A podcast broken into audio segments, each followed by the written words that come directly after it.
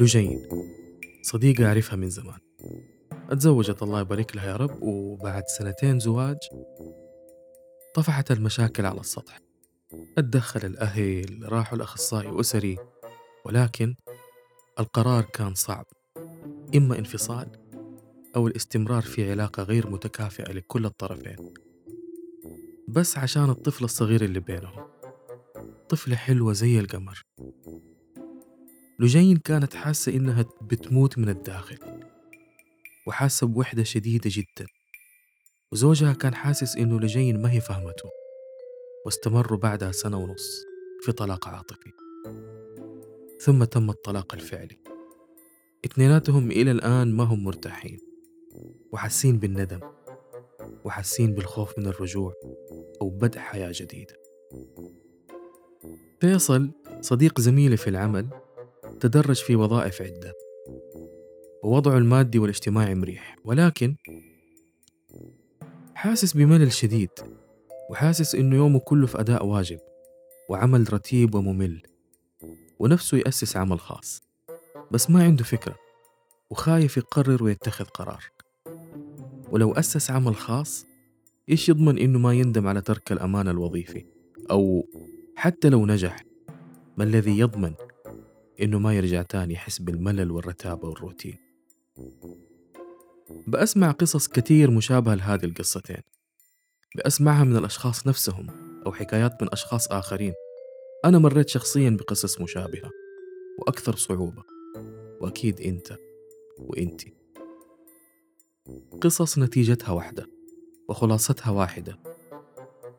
الخوف والحيرة وصعوبة اتخاذ قرار أو اختيار أمر من أمرين أذكر قبل سبع سنوات قررت قرار في حياتي خلاني أمر بحالة اكتئاب استمرت لسنوات قرار أثر في حياتي بشكل كبير ولا زلت أدفع ثمن هذا القرار إيش اللي بيخلي قراراتنا صعبة لهذا الحد؟ ربما تكون بسيطة في نظر الآخرين ولكن ليش اتخاذ القرار صعب؟ خايف من المجهول. تبغى ذا وتبغى ذا وتبغى هذاك. وما أنت قادر تضحي بشيء. ليش حتى تغيير عادة بسيطة بيكون صعب أحيانا؟ الرحيل عن مكان الانفصال عن شخص نخاف نندم نخاف نغلط. الرؤية والغد لما بعد اتخاذ القرار غير واضحة. أحيانا نبعد عن أشخاص ونقرب من أشخاص وما نعرف ليه. نكره وظيفة ونحب وظيفة وما نعرف ليه. أحيانا تجبرنا ظروف الحياة على التغيير والانتقال إلى أماكن ومجتمعات وأشخاص. ونظل رافضين هذا التغيير. لا إحنا قادرين نتأقلم ولا قادرين نرجع. أحيانا تتعطل الحياة تماما.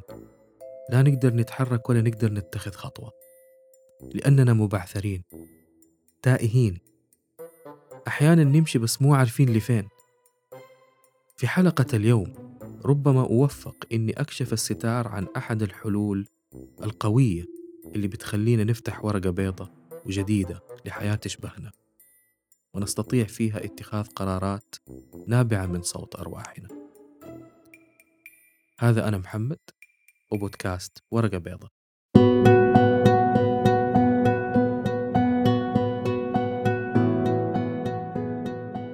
ما الذي يجعل للأشياء في حياتنا قيمة؟ ما الذي يعطينا القيمة لحياتنا أصلا؟ ليش نستغرب أحيانا لما نرتاح مع واحد من الأصدقاء بالرغم من إنه بقية ال group ما يحبوه ولا يطيقوه وليش لما ينفتح النقاش على المكان المفضل للسفر أو المطعم المفضل ولا أجمل نساء في العالم بتلاقي خلاف واختلاف كبير ناس تحب البورشة وناس تحب الفورد الموستنج وخلاف شديد يا رجل يعني البورشة حقت متقاعدين الموستنج حقت خدم. واحدة ما هي طايقة خطيبها وصحباتها يقولوا لها يا غبية الآدمي كاش ومدلعك آخر الدلع. واحد اتزوج على زوجته الأولى وانقلبت عليه الدنيا. كل شخص وجد طعم ونكهة ومعنى للشيء اللي يحبه ويبحث عنه. وفي الواقع ما في أحد صح ولا غلط. لا يمكن ولا من حقنا إننا نجبر الآخرين على اعتناق آراءنا. أو يحبون ما نحب أو يسلكوا نفس الطريقة اللي سلكناها هناك دوافع داخلنا تؤثر على مشاعرنا وتؤثر على سلوكياتنا وقراراتنا. يمكن تبنينا هذه الدوافع منذ الطفولة. يمكن أتورثناها من المجتمع أو من جينات العائلة. يمكن اخترناها قبل ما نجي هذه الدنيا. من يعلم؟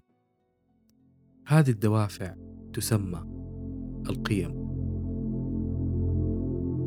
كثير من الناس يعتقدوا أن القيم يعني أنا كيف قيمتي؟ أو كيف أجعل قيمتي عالية أو منخفضة؟ أو ما هي قيمة الأشياء بالنسبة لي؟ وهذا لا يعني القيم إطلاقا. كنت أسأل كثير اللي يجوني العمل جلسات الكوتشنج عن معنى القيم والقيمة للأسف كثير ما يعرف ما هي القيم ويفتكروها كلمة مكررة ومستهلكة في الكتب الأخلاقية وكتب علم الاجتماع. أو مثاليات زائدة عن الحد أو إنها جدية ما لها داعي وعبارات رنانة عن أخلاقيات مثالية لا تنتمي للواقع. ما هي القيم؟ القيمة هي فكرة مبدأ شيء غير مادي غير ملموس يحركك نحو الأشياء الملموسة في حياتك ويوجد لها المعنى. وبعدها يتجلى في حياتك لكي يعكس داخلك الجميل. وهي فكرة بسيطة من كلمة واحدة. الصدق الكرم الاحترام التقدير الحب العطاء الجمال السلام آه، الإنجاز المغامرة الشجاعة الرجولة الأصالة النزاهة الصحة الأمان العفوية الثروة المعرفة العلم والكثير من القيم. القيم هي حكم المرء على معنى وأهمية الشيء. هذه القيم بكل بساطة. بداخل كل منا نظام قيم أو مجموعة قيم تحدد له ما هو المهم في حياته وتخليه يتخذ القرارات من أبسطها إلى أصعبها. ليه بيختار هذه القهوة عن غيرها؟ ليه يجلس على هذا الكرسي وما يجلس على هذه الأريكة؟ ليه بيختار دا المنزل وليه بيصاحب فلان وليه يتزوج من فلانة وليه انتقل من هذا المكان لهذا المكان؟ وليه تضايق من كذا وليه استسلم وليه انسحب وليه ما هو قادر يصبر أو يتحمل هذا الظرف أو هذه المعاناة. سواء عرفت هذه القيم أو لم تعرفها هي تعمل في اللاواعي تشكلت معك منذ الطفولة والتربية والبيئة المحيطة وكونت شخصيتك الفريدة. وهي جزء من صوتك الداخلي. الصوت الداخلي اللي تكلمنا عنه في الحلقات الأولى من بودكاست ورقة بيضة صوت القيم يخبرك بما هو صائب بالنسبة لك أو خاطئ. يخبرك إذا كنت في هذا الموقف أنت أنت على حقيقتك أو مضطر لأن تكون شخص آخر.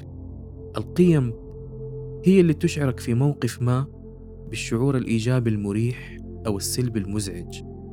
مهما كانت قوة أو درجة هذا الشعور صوت القيم هو صوتك الحقيقي. ذلك الصوت الذي يشعرك بالرضا حينما تعيش وفقا لقيمك ويشعرك بالسوء حينما لا تفعل ذلك. لذلك من المهم أن تدرك قيمك لكي تستمع فعلا لصوتك الحقيقي. أنت تشعر بتحسن إذا كنت تعيش وفقا لقيمك وتشعر بالسوء إذا لم تفعل ذلك. هذا بينطبق على كل القرارات اليومية وخيارات الحياة الأكبر. على سبيل المثال إذا كنت تحب المغامرة فمن المحتمل أنك تشعر بالضيق إذا سمحت بالضغط من قبل الآخرين لاتخاذ خيارات آمنة مثل وظيفة مكتبية مستقرة أو حياة منزلية مستقرة. يمكن بالنسبة لك المهنة اللي فيها سفر أو بدء عملك الخاص أو فرص أخرى للمخاطرة والمغامرة تكون أنسب وأفضل لك. من جهة أخرى لو كنت تقدر الأمن فحيكون العكس. اللي الآخرين يشوفوه فرصة أو حلم للسفر حول العالم وإنك تكون مدير نفسك أنت ممكن تشوفه عدم أمان وتبحث عن شيء أكثر استقرار. كل شخص مختلف وما يجعل شخصا ما سعيدا قد يجعل شخصا آخر يشعر بالقلق أو عدم المشاركة. تحديد قيمك الشخصية ثم العيش وفقا لها يساعدك على الشعور بمزيد من الرضا واتخاذ الخيارات اللي تجعلك سعيد. حتى لو لم تكن منطقية بالنسبة للآخرين. هناك قيم فردية وقيم عائلية وقيم مجتمعية وقيم على مستوى الشركات والأعمال يعني على سبيل المثال في آه، الشركات والأعمال تجد المنظمة أو المؤسسة تلتزم بقيم معينة تساعدها على تحقيق رؤيتها ورسالتها. وهذا الالتزام يترجم بأهداف طويلة المدى تحقق هذه القيم. فتلاقي قيمة الجودة مثلا يتم تحقيقها بصنع منتجات ذات جودة معينة، وهناك إدارة مسؤولة عن تحقيق قيمة معينة. تلاقي على سبيل المثال إدارة التسويق تهتم بإيصال معنى قيمة معينة في وسائل التواصل مع الجمهور والمستهلكين. هناك أيضا قيم على مستوى الشعوب تسعى الدول في تحقيقها لبناء الهوية الوطنية هوية الانتماء. وكل الدول اللي تهتم بقيم شعوبها تدرك مدى دور القيم في تمكين الفرد لكي يكون ذو أثر فعال لتحقيق رؤى الوطن. منظومة الوطن والفرد منظومة لا تكتمل دون الآخر. وهنا يكمن سر الانتماء الجميل وسر الرسالة الفطرية ومعنى الحياة الذي يود كل شخص منا تحقيقه. ماذا أريد أن أقدم لأرضي؟ التي أنتمي إليها وللعالم الذي أنتمي إليه؟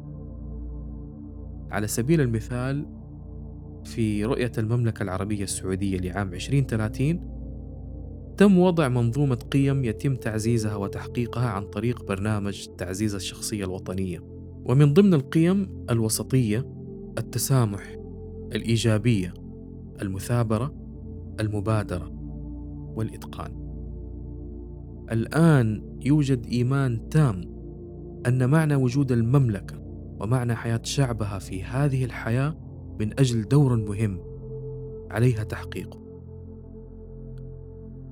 ولا يتم التحقيق إلا بوجود فعالية وقوة تقوم على منظومة قيم راسخة الكل يؤمن بها والكل يعلم أنها ستكون البوصلة للوصول للوجهة. كذلك على مستوى القيم الفردية، أنا وإنت وإنتي نحتاج نحدد هذه القيم ونعرفها ونحاول تحقيقها في حياتنا وتكون هي البوصلة للغاية اللي نبغى نوصل لها. ذكرت سابقا في حلقة كيف نستحق الحياة أن الحياة لعبة وأن لكل لعبة شروط وقوانين القيم جزء من هذه الشروط تذكر شيء مهم جدا عدم الوضوح وعدم معرفة ما يحركك لن يضمن لك النجاح في أي لعبة تنتمي للحياة. ما الأهمية في معرفة القيم؟ أكبر فائدة في معرفة القيم أن معرفتك لنفسك تزداد.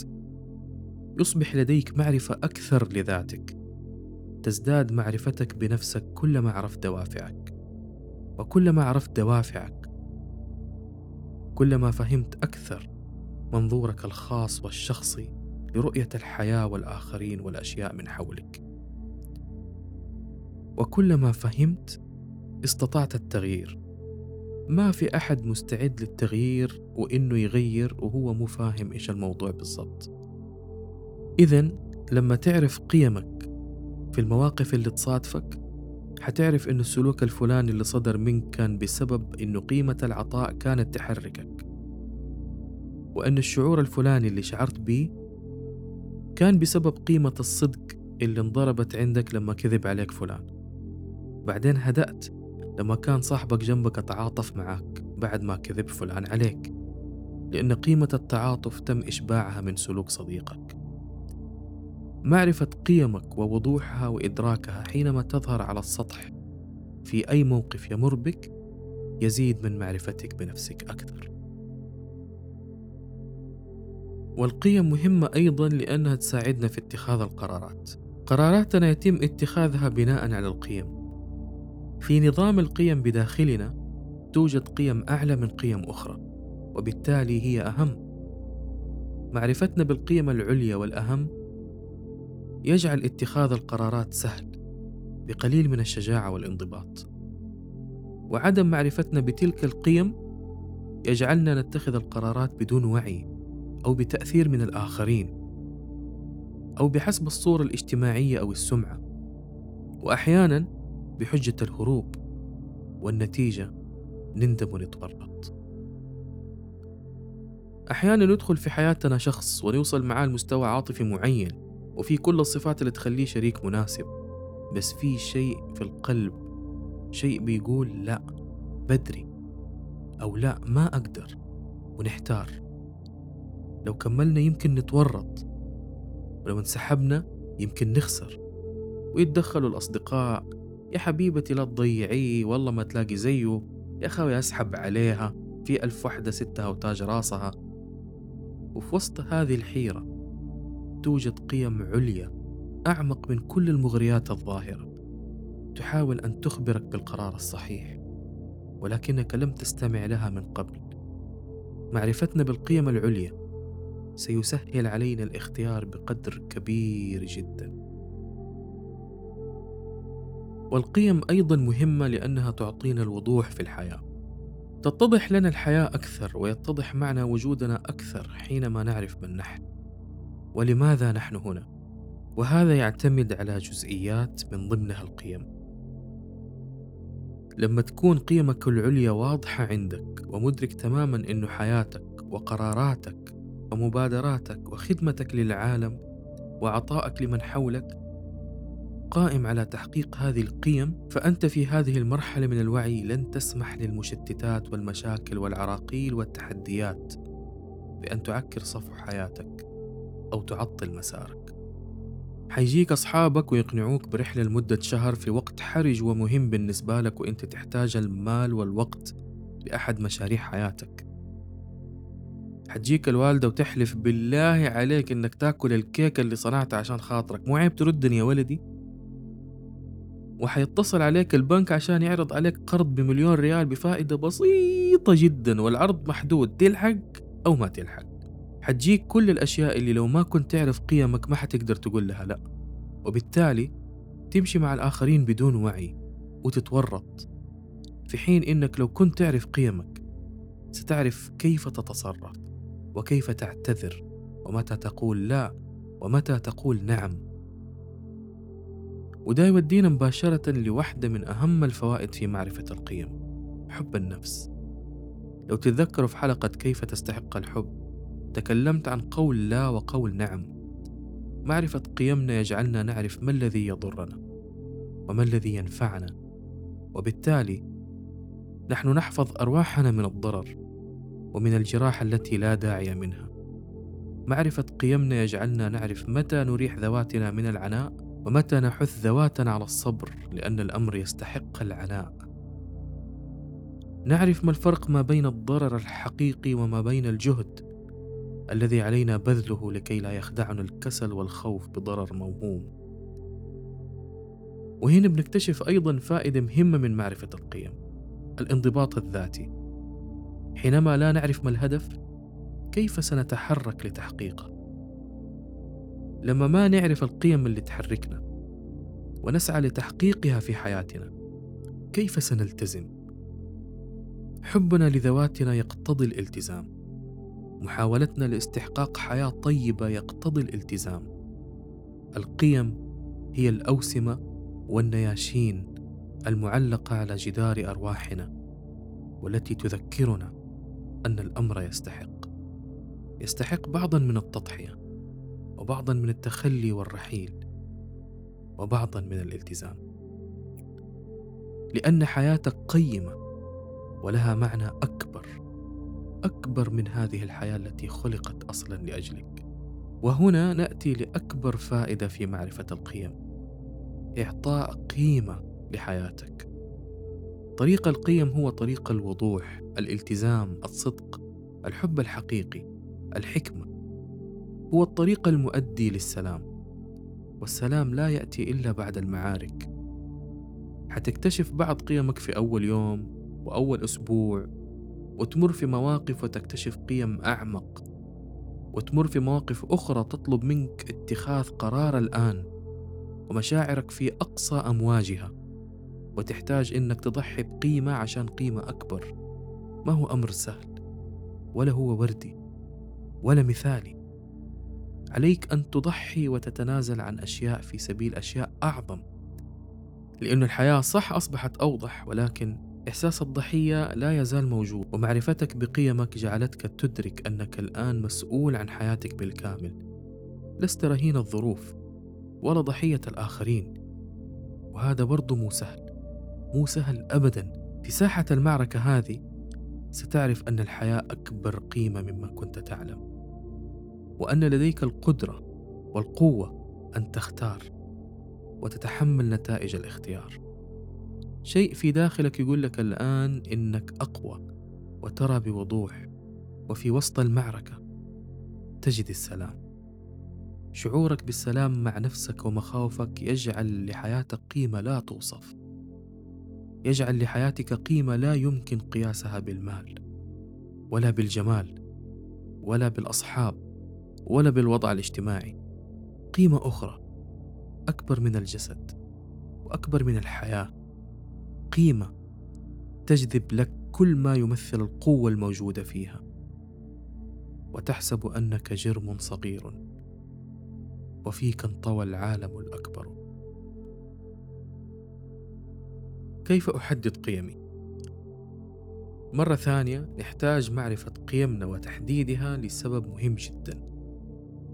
عندما يتطابق سلوكنا مع الطريقة التي نتصرف بها مع قيمنا تكون الحياة في الأغلب جيدة. نشعر بشعور الرضا ولكن حينما لا يتطابق سلوكنا مع الطريقة التي نتصرف بها مع قيمنا عندها تشعر إنه في شيء خطأ. في شيء ناقص. وهذا قد يكون مصدر حقيقي للتعاسة. هذا هو سبب أهمية بذل جهد واعي لتحديد قيمك. أوكي. جاهزين لمعرفة قيمكم واكتشاف ذواتكم بشكل أعمق وأكبر؟ أول خطوة. خذ ورقة بيضة. مش البودكاست. ورقة بيضة.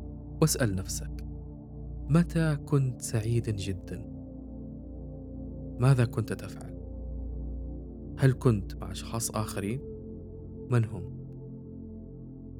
إيش في عوامل أخرى ساهمت في سعادتك؟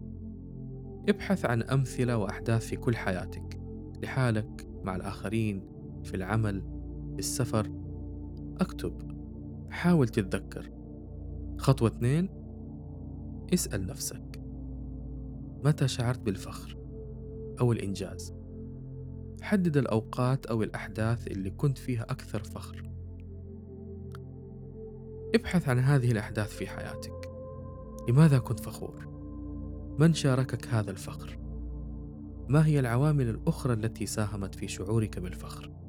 لما تخرجت من الجامعة، لما فتحت مشروع، لما صرت طبيب والناس يمدحوا فيك ويوصوا الناس يتعالجوا عندك، لما كنت في العيلة رمز للفشل والآن كل العيلة شافتك ناجح، لما سافرت واشتغلت ودرست واعتمدت على نفسك، ابحث عن هذه الأحداث في حياتك. خطوة ثلاثة اسأل نفسك متى شعرت بالرضا والتشبع أو الإشباع؟ حدد الأوقات والأحداث التي شعرت فيها بهذه المشاعر. ابحث عن هذه الأحداث في حياتك. في تلك الأحداث ما هي الحاجة أو الرغبة التي تم إشباعها أو إرضاءها؟ كيف ولماذا أعطت هذه التجربة معنى لحياتك؟ ما هي العوامل الأخرى التي ساهمت في شعورك بالرضا والإشباع؟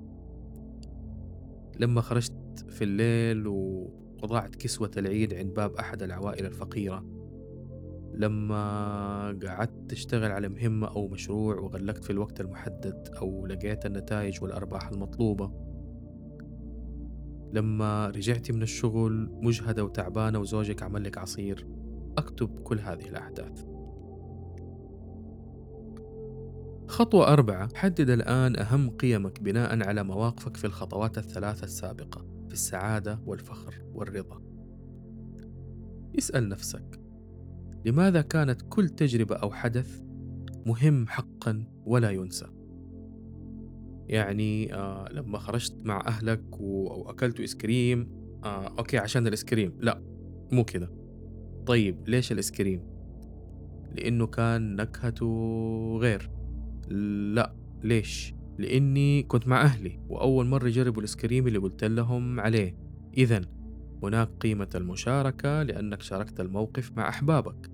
هناك قيمة إنجاز ربما أو تقدير لأن الإسكريم عجب الآخرين. إذا في هذا الموقف مشاركة تقدير حب بهجة توجد قيمة أو عدة قيم جعلتك تشعر بهذه المشاعر. في هذه الخطوة ستخرج بقائمة من القيم بناء على مواقف الخطوات الثلاثة السابقة عشان نتجهز لخطوة خمسة اللي هي ترتيب قيمك العليا. وربما تكون هي الخطوة الأعمق والتي تحتاج تركيز أكثر وهي ليست سهلة. لأنها تحتاج صدق ونظر بكل عمق في داخلك وهي الخطوة الأكثر أهمية. لأنه عند اتخاذ أي قرار تحتاج تختار بين الحلول اللي حترضي قيم مختلفة وهنا يجي الوقت أو الظرف اللي لازم تكون عارف فيه القيمة الأكثر أهمية من القيم الأخرى. انظر لقائمة القيم اللي كتبتها وشوف أول قيمتين واسأل نفسك لو كان بإمكاني إشباع أو خدمة أو تلبية واحد من هذه القيمتين. إيش حختار؟ أتخيل موقف. وتخيل موقف ثاني وثالث. إلى أن ترتاح لاختيارك. فمثلا إذا قارنت قيمة الدعم بقيمة الاستقرار. فتخيل حدث تحتاج تقرر فيه إنك تبيع بيتك أو تنتقل لبيت أرخص. عشان تساعد أحد من أهلك أو تزوج بنتك أو ابنك. كن صادق مع نفسك. الغرض من معرفة القيم ليس لكي تقيم نفسك إذا كنت شخص صالح أو شرير كريم أو أناني. الغرض أن تكتشف نفسك بكل حيادية بدون أي حكم أو معيار. كن صادق مع نفسك. خذ وقتك في هذه الخطوة لأنها ليست مسألة يوم أو يومين هي مسألة اكتشاف نفسك كل يوم. ومعرفة نفسك من خلال أحداث يومك إلى أن تخرج بقيمك العليا الأساسية. قد تكون عشرة خمسة ثلاثة أي رقم أيا يكن حتكتشف ما يحركك ويميزك عن الآخرين ويجعل لك بصمتك المميزة في الحياة. تحتاج الآن إنك تعيد تأكيد قيمك وإنك تتحقق من قيمك العليا وإنها مناسبة جدا لحياتك ورؤيتك لنفسك. اسأل نفسك هل أنت فخور بقيمك الثلاثة الأولى؟ هل هذه القيم تشعرك بالرضا عن نفسك؟ هل ستكون مرتاحا وفخورا بالحديث عن قيمك مع الأشخاص الذين تحبهم وتحترمهم؟